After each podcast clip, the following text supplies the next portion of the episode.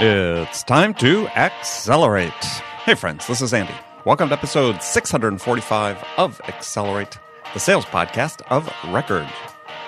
I am honored to be joined by my guest today on Accelerate. Joining me is Brandon Bruce. Brandon is COO and co founder at Cirrus Insight. In this episode, Brandon is going to share his story of riding a 508 mile endurance bike ride through the Mojave Desert and Death Valley. And then we're going to talk about how sales is like an endurance sport and how the way you need to mentally and physically prepare yourself for long, complex sales share certain aspects with endurance sports. You know, the grit, the resilience, character, values. I mean, you need to be able to pick yourself up after you fall because inevitably it will happen. And when your mind is telling you you have to give up and quit, you then have to suck it up and persist. And so we'll talk about how big part of that is knowing what you stand for in life and in business. So make sure you stick around, check this out. If you'd like to see show notes for this episode, go to andypaul.com forward slash 645. Now, friends, if, if you're a top performer in your current sales role and you're looking for a fresh challenge to take your career to the next level, then CenturyLink should be at the top of your list because with its recent acquisition of Level 3, the new CenturyLink is a world leader in providing cloud security, real time communications, and managed services. And so, if you want the excitement, challenge, and rewards that come from selling industry leading services to the enterprise, then visit CenturyLink.com forward slash accelerate and join their talent community. That's CenturyLink.com forward slash accelerate. Also, before I talk with Brandon, let me share with you that the second edition of the Sales Leadership Accelerated Mastermind for SaaS sales leaders kicks off on April 24th. That's SaaS Slam for short. And if you remember, we had our first one back in December. Participation at SaaS Slam is limited to founders and CEOs, chief revenue officers, and VPs of sales of high growth SaaS startups only. Now, we call it the Accelerated Mastermind because in just two days, you'll become better prepared to transform how you sell how you scale, and how you develop the capabilities of your team to crush your goals. Past participants include companies such as AdRoll, Adobe MarketStar, G2 Crowd, TalkDesk, and many others. And our corporate partners providing support for Slam are Storm Ventures, Outreach, Chorus, G2 Crowd, and Membrane. So for more information and to apply for your place at SaaS Slam, go to www.saasslam.com. Let me say that again. That's S A A S S L A M dot com forward slash event one, the number one. And again, that's saasslam dot com forward slash event one. All right, let's get to it with Brandon. Brandon, welcome to Accelerate. Thanks for having me, Andy. I appreciate it. Hey, it's great to talk to you. So, uh, open the show with a standard question for all my guests, and that is, in your opinion, what's the single biggest challenge facing sales reps today? See, I thought the question was going to be how tall am I? Because when I show up to a sales event, that's the first question I get since I'm about six eight. So people want to know how tall are you and do you play basketball and so forth. Uh, but if we back up and say what's the biggest challenge in sales today, I think it's adapting to the fact that the things that have worked or seem to have worked for several years have now diminishing returns. Some of them are not working, or at least not working the way that they used to. So I think it's fair to say, you know, five, even going back 10 years, but even five years ago, sending out lots and lots of emails to, you know, the biggest mailing list w- was winning. Mm-hmm. Uh, so if you could get a lot of people and send them all email, you could do pretty well. Uh, now that's it's diminishing returns. I mean, the emails have to be so much better, so much more intriguing, so much more personalized, and, and you've really got to focus on getting that, that strong opt-in list versus just the biggest list wins.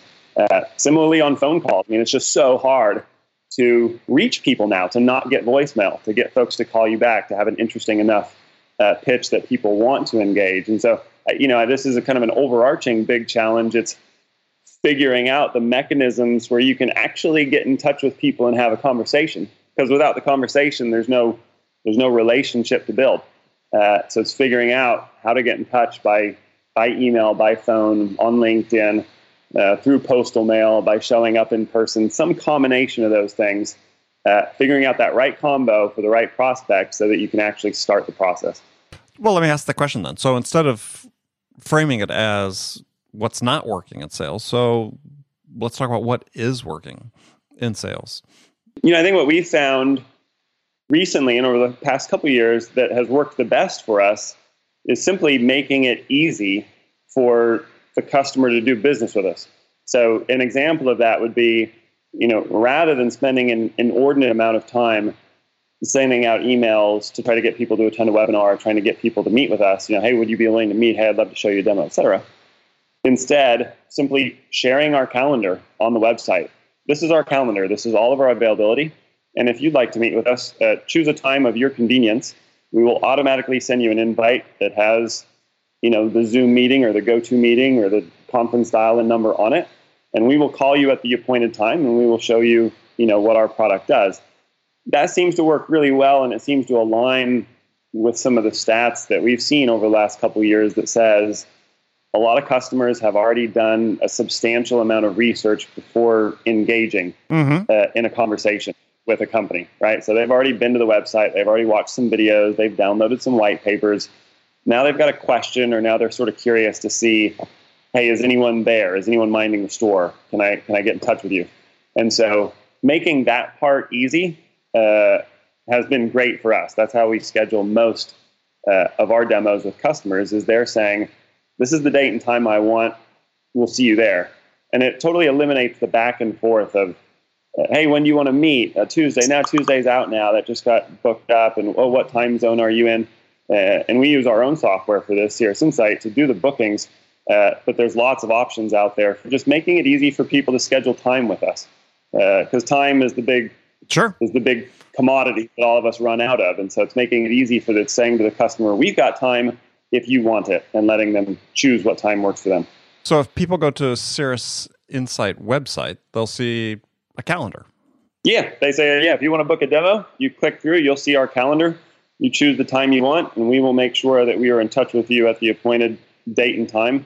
And you can write back and say, hey, I'd, I'd rather have, I'm going to be, you know, driving in my car. I'd rather just have a phone call instead. Great. We'll, we'll make that happen. So it's, uh, it's giving the customer some power to control this is when I want to see it. This is what I want to see. This is how I want to see it. And we're saying, no problem. We'll see you there. Oh, I like that. Yeah, I just I just went to your website to schedule a demo. Um, there you go. Yeah, you test out. yeah, no, that's very cool. So then, there's a great great example for for people listening to this is something that's so simple to do to make it so easy for people to get in touch with you. And you know, there's some pushback. People say, you know they don't like the uh, the links and emails, right? When you say, "Yeah, here's my here's my Calendly link, or here's my Schedule Once link, or Acuity, or whatever you use," uh, you know, click on it because they think, "Oh, you're putting it onto the customer to schedule." But this is this is something somebody's visiting your website. This is extremely simple to do. I'm sure it aggregates from you know your SDR team or whomever is the front line for you, and and uh, simple, easy. Yeah, and, I think to your point, the, the pushback is fair. And in a lot of the examples that I've seen, whether it's emails that we're writing to send out to our prospects and customers or emails that I've received, there's a way that sometimes it's written where it does look like you're putting it on the customer. You know, hey, why don't you click this link and schedule time with me? Right. And that's kind of one vibe. And then the other is more of a, hey, you know, for your convenience.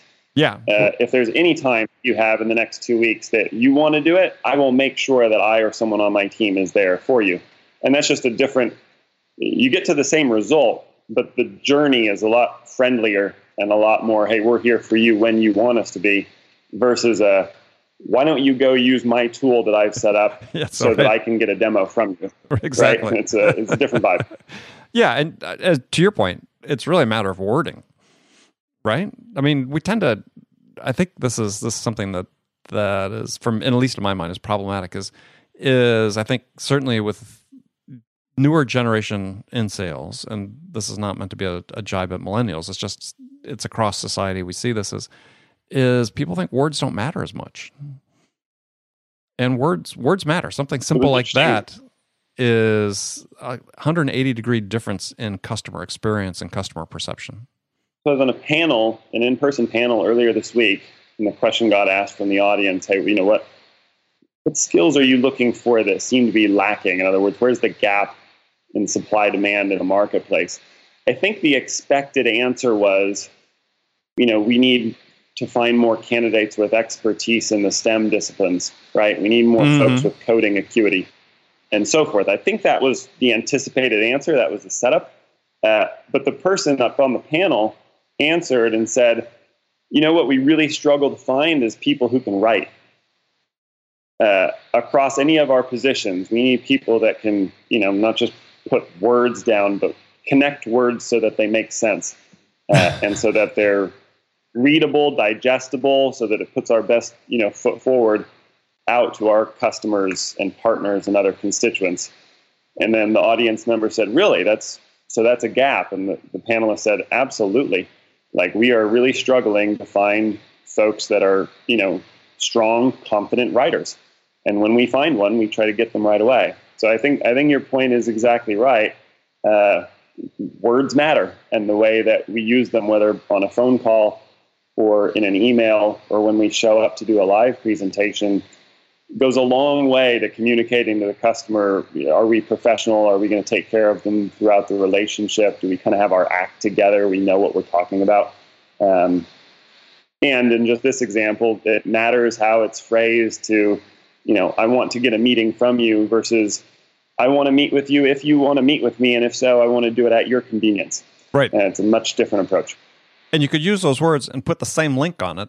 And i said the the perception is 180 degrees different yeah, absolutely. Yeah. Um, well, and so back to this panel thing. I, the answer, I think, an intriguing answer, and I love the fact that that someone brought that up. To me, the writing is part of, to me, sort of a broader category, which is, and I've you know been working with clients on this is is want people that have human skills. You know, there's, there's not just writing. It's it's. Uh, you know, people have a sense of what they stand for. People with character. I mean, I'm hearing this right. more and more. People, with, you know, character, that have values that support, you know, what they stand for, who they are as a person, and so on. That that, that you can sense. And yeah, we had a group of we had a group of teachers visit our office this past year. Uh, we probably had two dozen, elementary through middle through high school and they just kind of wanted to see, you know, how does this software company operate? Could be interesting. Maybe we can share a few things back to our classes with students. And, and so again, my expectation was they really wanted to spend time in the lab, right? Let's sit mm-hmm. with people that are for a living, that are creating, you know, videos. Uh, they're producers. Um, at the end of the day, when I said, "Look, I, I hope your time here has been useful. Are there takeaways that you can use, or do you need more information from us?" And they said uh, what was most useful is just spending time with the team, listening to how they talk with customers on the phone, uh, seeing how you guys do the screen shares, how you respond by email. Like, we're really most interested in the soft skills and communicating those to our students versus the hard skills of, like, you know, you need to be proficient in the following uh, office software and you need to learn how to do some front end coding. And it's best to have a working uh, knowledge of HTML they were far more interested. I mean, 100% of the feedback came back of, oh, this was really interesting on the soft skill side. We're going to try to communicate that back to our students so that they can practice that. And that's the most important thing they can take coming out of school. Um, which, yeah, I just thought that was particularly interesting because there's been a, very much a focus on hard skills, yep. technical skills, that there's a gap there, and uh, right. uh, no disputing that. Uh, but the pendulum can swing sometimes too far, where it's like, let's just teach everybody technical skills and what we're left with, you know, a lot of technical skills, but not necessarily, uh, you know, hey, let's all collaborate and work together. Let's solve problems. Uh, let's go out and be able to sell. Once we've created a technical solution, how do we connect with other people and share with them what we've built? And that's where those uh, quote unquote soft skills come in. Yeah, well, I'd say that the shortage of training on soft skills is is not entirely due to the fact we're producing more technically trained people, but you know, even in the softer disciplines at the undergraduate level, whether it's you know liberal arts, like I came through. Yeah, the, that's that's not being prepared there. Being people aren't being adequately prepared in those those majors either, and and that's why I always like when I have guests on the show that you know might make a comment about you know we got these generational issues and so on. I'll say, well, yeah, but you know, go to a sales team that's that's well trained, that's really operating, and you're going to see you know young people who are very skilled at the at the interpersonal and so it's just i think how do we train people i think that's one of the things is i think one of the things that's a little different with the newer generation is is there's been less emphasis placed on that somehow through their socialization. So when they come into the workplace, I think employers have a bigger task to start inculcating some of the the values and other things in the employees than they might have had, you know, one or two generations ago. Yeah, and I've had the opportunity. We're very close to uh, both Maryville College and the University of Tennessee, and I've had a chance to go in and talk with uh, some undergraduate classes as well as some of the, the business school classes at University of Tennessee. And one of the interesting pieces of feedback is uh, on the curriculum side. Uh, there's often several courses in marketing, right? Let's talk mm-hmm. about the four P's and so forth. And then there's the financial classes. So you you know you learn how to uh, you know create your balance sheet and P and L statement, sure. Uh, et cetera, and run cash flow. Um, but some of the students and the teachers, the professors, came and said, you know, we well we really like to hear from you about sales because we don't have any classes in sales. And I thought that's so interesting. Um, so perhaps there's this larger kind of cart before the horse national conversation about uh, hey, if you're studying business at any level, whether undergraduate or as part of business school or graduate degree that touches business anyway, um, might we want to include some teaching just about sales, some practicing of doing the sales? Because interestingly, without without some sales, marketing is not going to last too long, and you're and you're really never going to have the chance to flex your financial knowledge because there's no money to manage. And, and so it's interesting to come out with all these skills, but then when it comes to actually doing the work of business, you almost have to start again from scratch in your in your first job and try to figure out, okay, well, well, how do I sell this thing? Like I, I have a sense of how to take it to market. I have a sense of how to manage the money once we make it, but how do we actually make the money? Um, big question mark. Yeah. Well, um, yeah so my, I would, I, I'd like to see that more. I'd like to see sales at the forefront. As would I. And I, and there are more undergraduate institutions that are offering some degree programs, some ter- certificate programs, uh, you know, within the business major on on sales.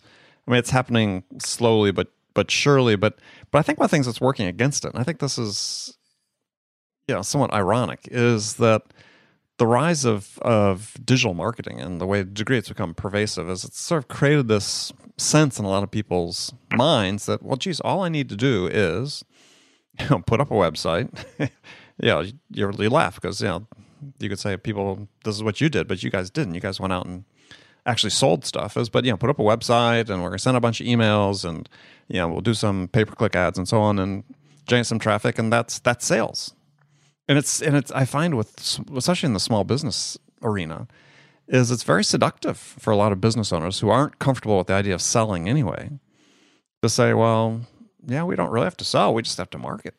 Absolutely. Well, and, and we've seen a number of companies have some success with that, but I suspect, based on most of my conversations with with small business owners and founders, that for most of us, that's not the way it is. So, so I've heard folks that will say, well, we, you know, we've been in we've been in the lab for a couple years building our whatever uh, in our in our area at least our software, our app, and so uh, man, we've got it pretty close. It's almost just right. And then all we got to do is yeah, put the website up, and uh, you know, we'll just kind of hire a couple salespeople, and you know, we'll just go out and sell it. But it's almost it's an afterthought. It's mm. like, well, now that we've done this really hard product, we'll just take it to market, and then the rest will just fall into place as things do.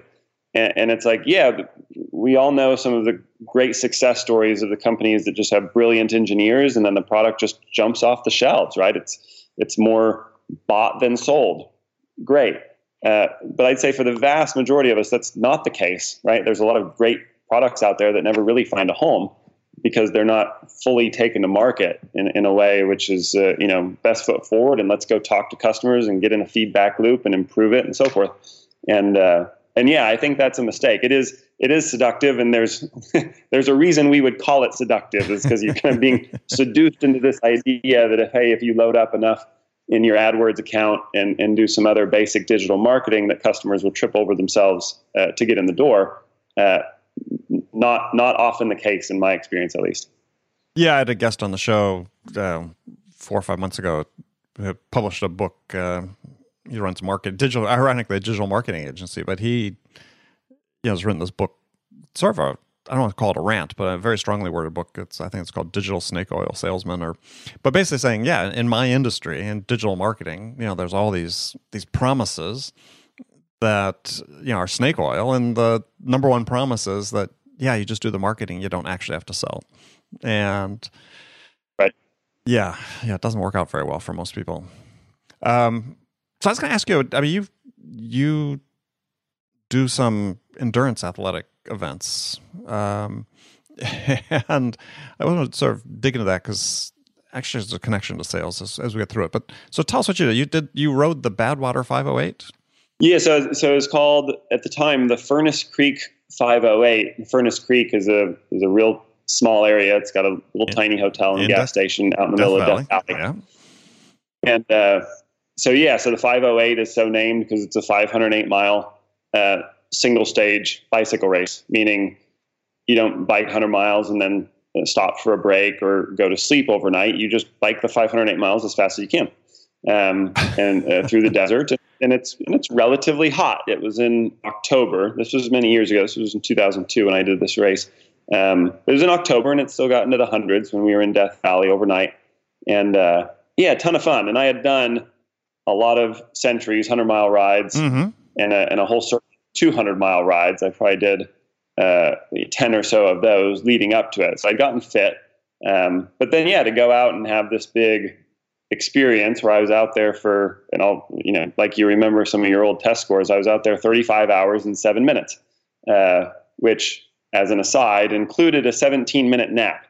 And uh, why would someone take a nap during a race? Well, I started to hallucinate in the desert, which happens sometimes if you run out of uh, fluid and salt. So I needed to take a little break.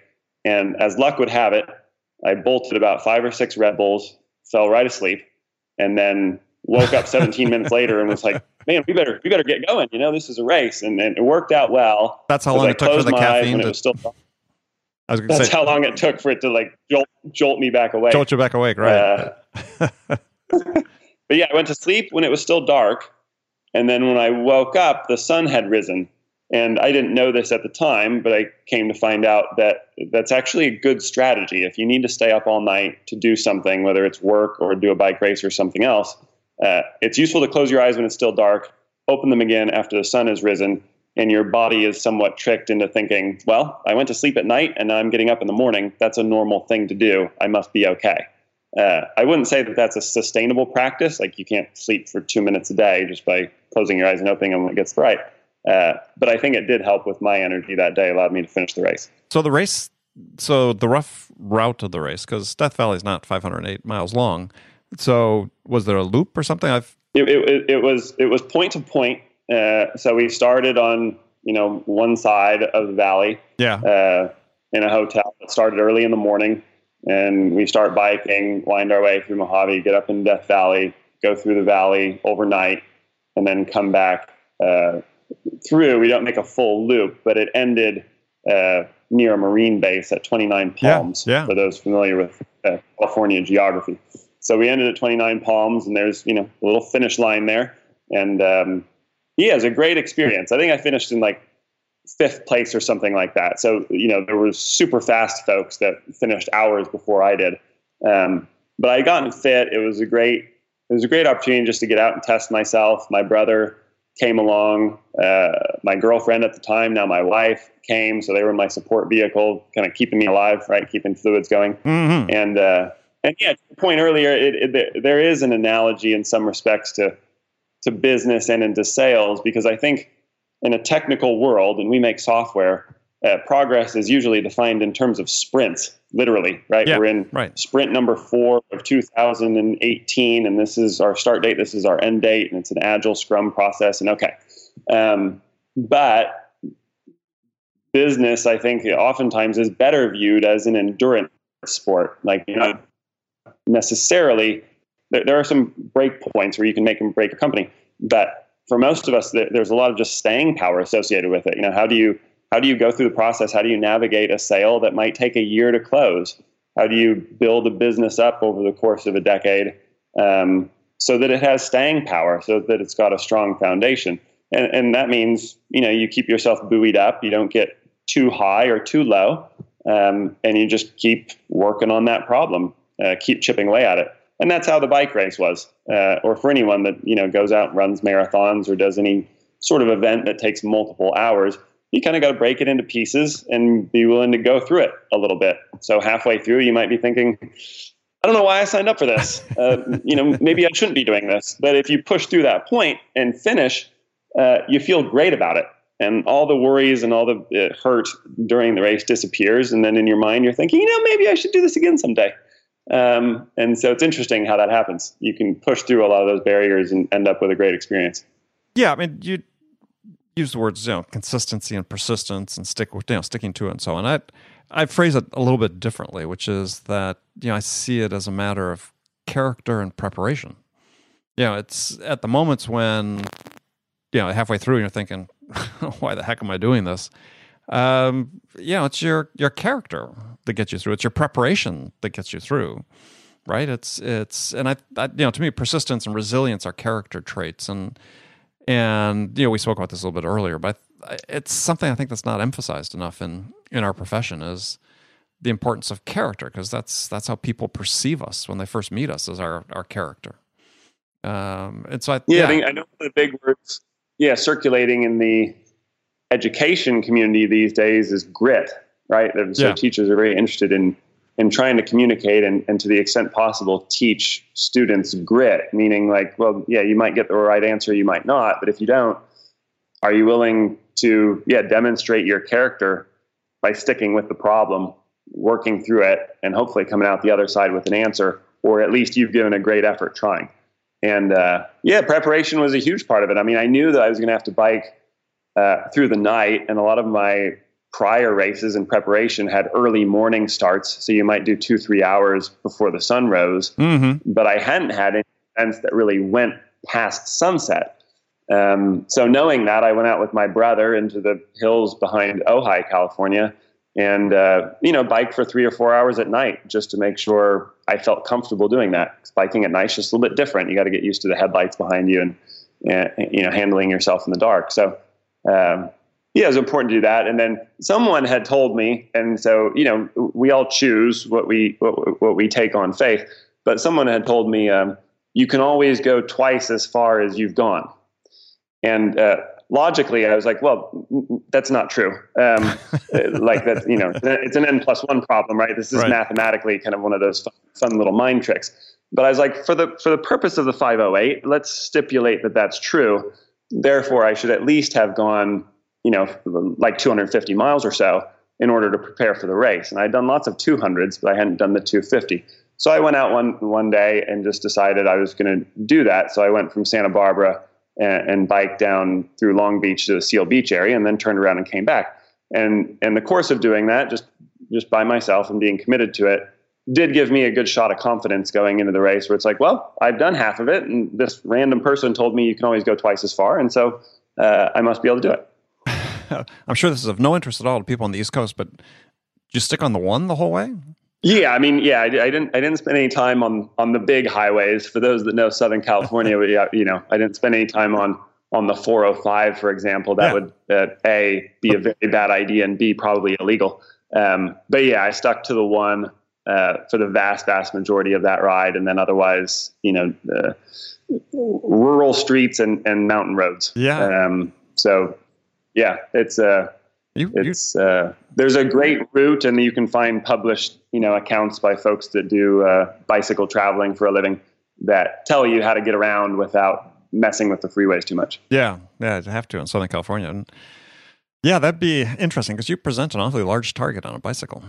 That's true. Yeah. So my, my hope has always been that that by being a pretty tall cyclist, right? I'm I'm six eight and I have a 68 frame road cycling. By the uh, you know the people will see me in advance, and when I'm biking at night, I try to you know wear all the reflective stuff. Yeah.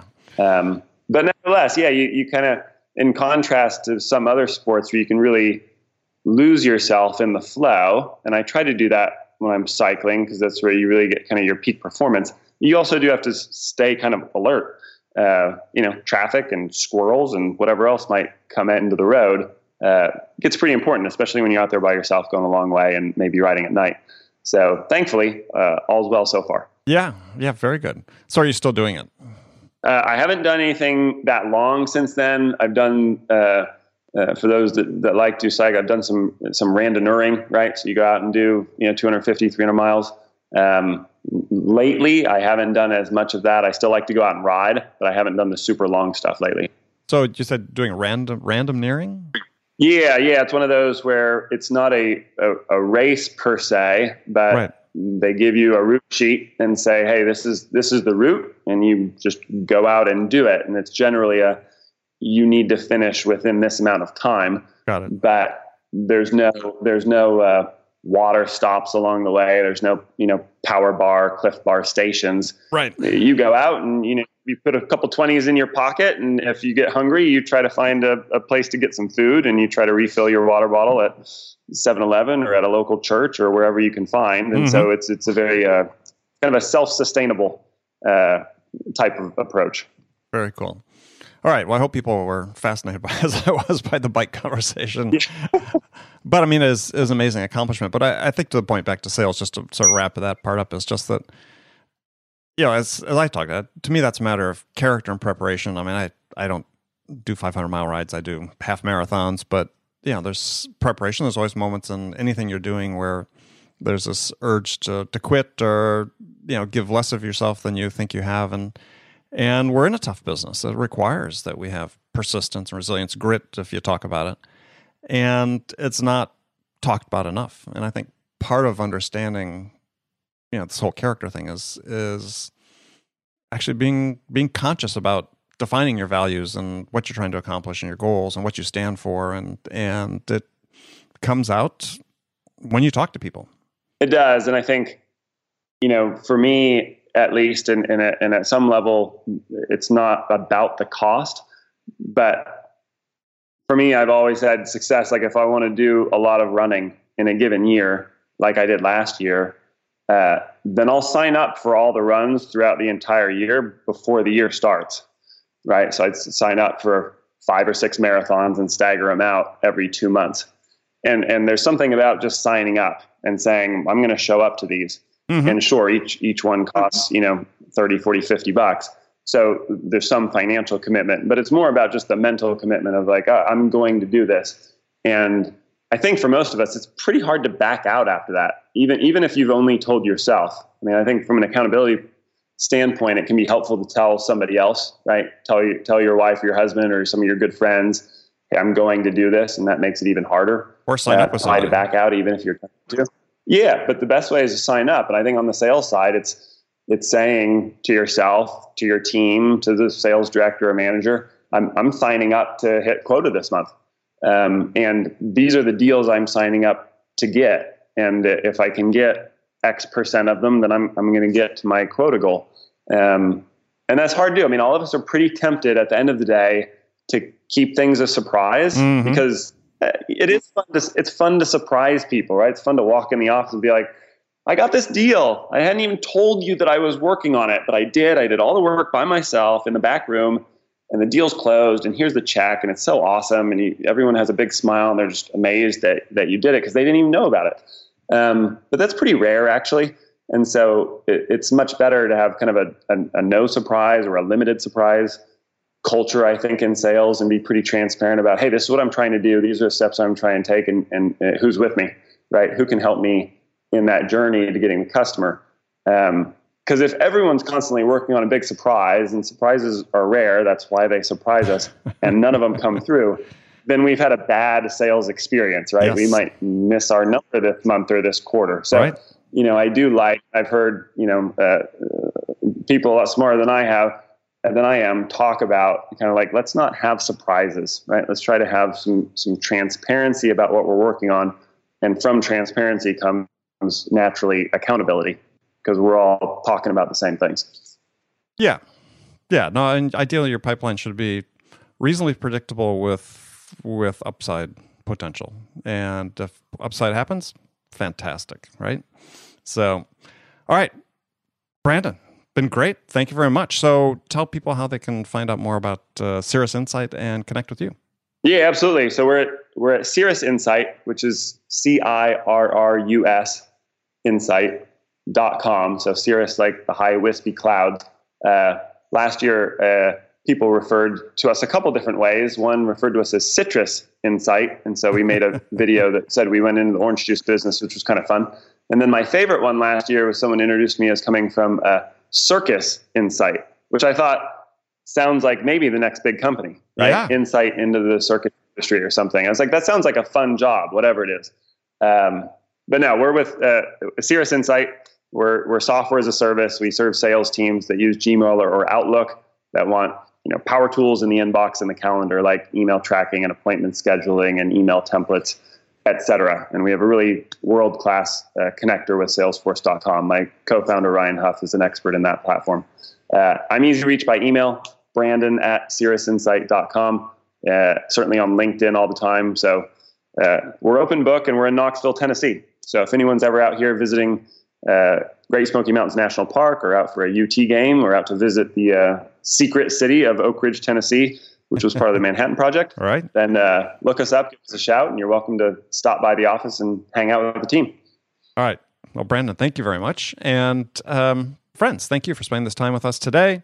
Make sure you come back, join us for next great episode of Accelerate. So thanks for joining me. Until next time, this is Andy Paul. Good selling, everyone.